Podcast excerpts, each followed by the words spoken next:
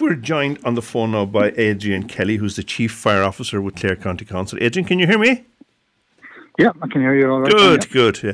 This is uh, John S. Kelly is here with me as well. I think he's off mic there now for a second. We have him on mic now. Okay. Yeah. Um, this is National Fire Safety Week, and before we start, can I put my hands up and say, right? I know one of the things you said, check alarms. I checked my alarm the evening before last, and to my horror, fire smoke alarm, it wasn't working. Really? Yeah. So, uh, Adrian, over to you. No problem. So you have your smoke alarm all fixed and working Oh, well, perfectly, yes, and I take yes, it. yes. Yeah. To my horror, notice something I'd overlooked. You know. So, Adrian, Uh, yeah, yeah, no. Hi, hi, John Kelly here, Adrian.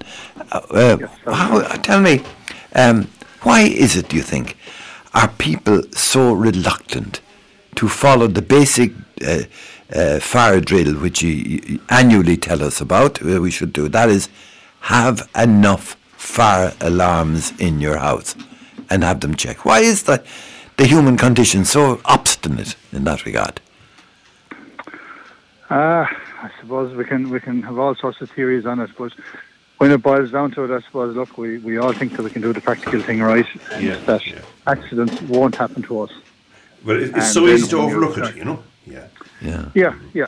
But when you think it isn't going to happen to you, you probably put it off your agenda. Yes. Um, yeah. Unfortunately, from where I look at it and where the firefighters in Clare and other parts of the country look at it, it does happen to you and it does happen to people all the time. Yes. Um, this week, I suppose, while it's National Fire Safety Week, the idea is to try to, you know, have put a national perspective on it. But what we would really like is that every week will be a fire safety week for people.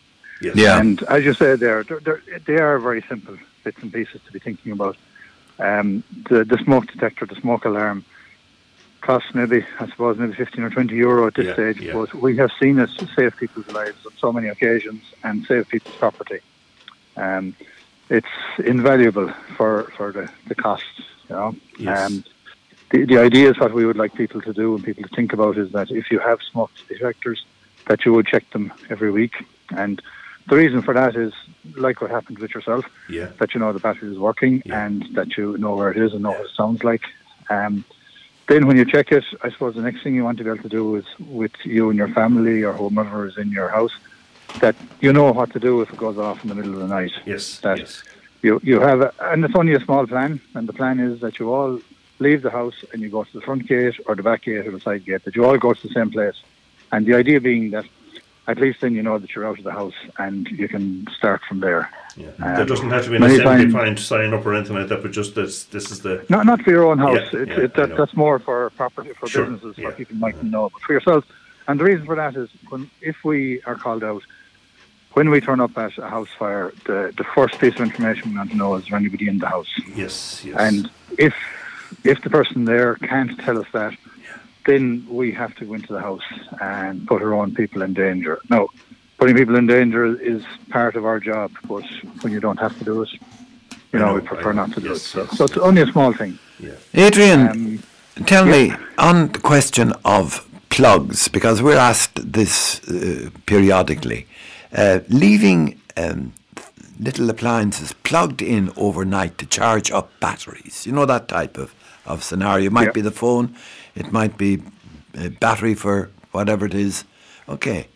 How, from a, from a fire safety point of view, what advice would you give?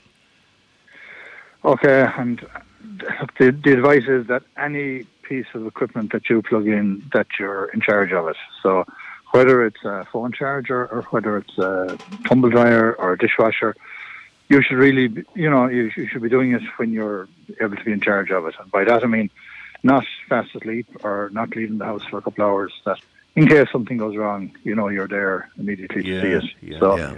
and And- and and even okay, so we we'll stand back a bit and be practical on it. People do plug in their phones beside the bed at night time they go to bed all fall do, asleep. Yeah. Yeah, but if you're doing that, then you you have to you have to try and still mitigate the, the problem somewhat. We have seen people plug in their phones and the phones get tossed over in the duvet and they heat up, and that causes its own problems because once they start to heat up, the, the duvet might start to catch fire. Uh, we get cables tangled. Uh, we have seen it that trailing leads, you know, they, they don't uncurl them Yes. and they generate their own heat, and in time, thrown under the bed, they, they have caused problems for people.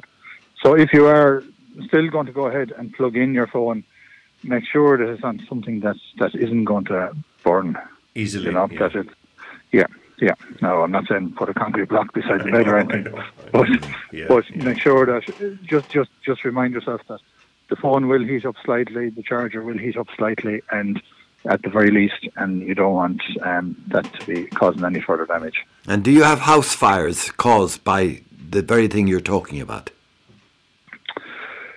Uh, we would have had a small few over the years. I can picture two or three now. Like, like for example, there was one like that where there was a, a trailing lead, you know, with a four-way socket on the end of it, probably maybe a five-meter lead, had been all balled up and left under the bed, and it was powering uh, a bed light. It was powering uh, a, a heater and powering, I suppose, something to charge your phone. And because it was under the bed, it kept on heating up, heating up, heating up, and eventually the underpart of the bed caught fire.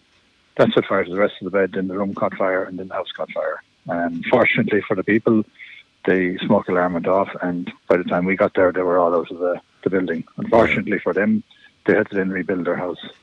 Yeah, yeah, yeah. I suppose growing up now. there- there's- yeah. Sorry, Jo- yeah, Adrian. Go on. Yeah. Yeah, no, they're simple things. Oh, yeah. Um, again, the reason for National Fire Safety Week coming on this time of year, I suppose, is to get people thinking that we're going into the winter months and uh, for all sorts of different reasons, you know, we, we want to make sure that we're okay. Uh, we have open fires, we have oil burners going, we have chimneys. So really, uh, people should be thinking about get your chimney cleaned. There's no need for us to be called to be cleaning it. Uh, Yeah. Your oil burner, get that serviced. Look, the price of oil has gone up the whole time, so servicing your boiler, uh, apart from any damage that might be caused not being serviced, it's, it'll run more efficiently. And the other one, which we would always say, is that think about your neighbours as well. You know, during the whole pandemic, I know in our own area we would have thought about our elderly neighbours and called into them and just got them groceries, but we should be doing it the whole time, particularly now that with Fire Safety Week, if people can think about, you know, your next door neighbour, whoever, maybe they don't have a smoke detector, maybe they don't have the batteries, maybe they don't know how to check it. Uh, you know, call and say hello and give a handout. You know, just, along with the fire safety side, I suppose it helps people generally. What's the best resource now for people uh, to get uh, in more information on this? Uh, is there a website? Um, there's you can the Clare County Council website. We have our own section in it. In the the fire service has a section in it which we'll have information and we'll have links to other information. Um, firesafetyweek.ie or you know when you yes. Google one of those, they will have the bits and pieces as well Yeah. if people want to find out more. Yeah. Well, Adrian, all I can tell you is you've done a, a service for me anyway. I checked my smoke alarm.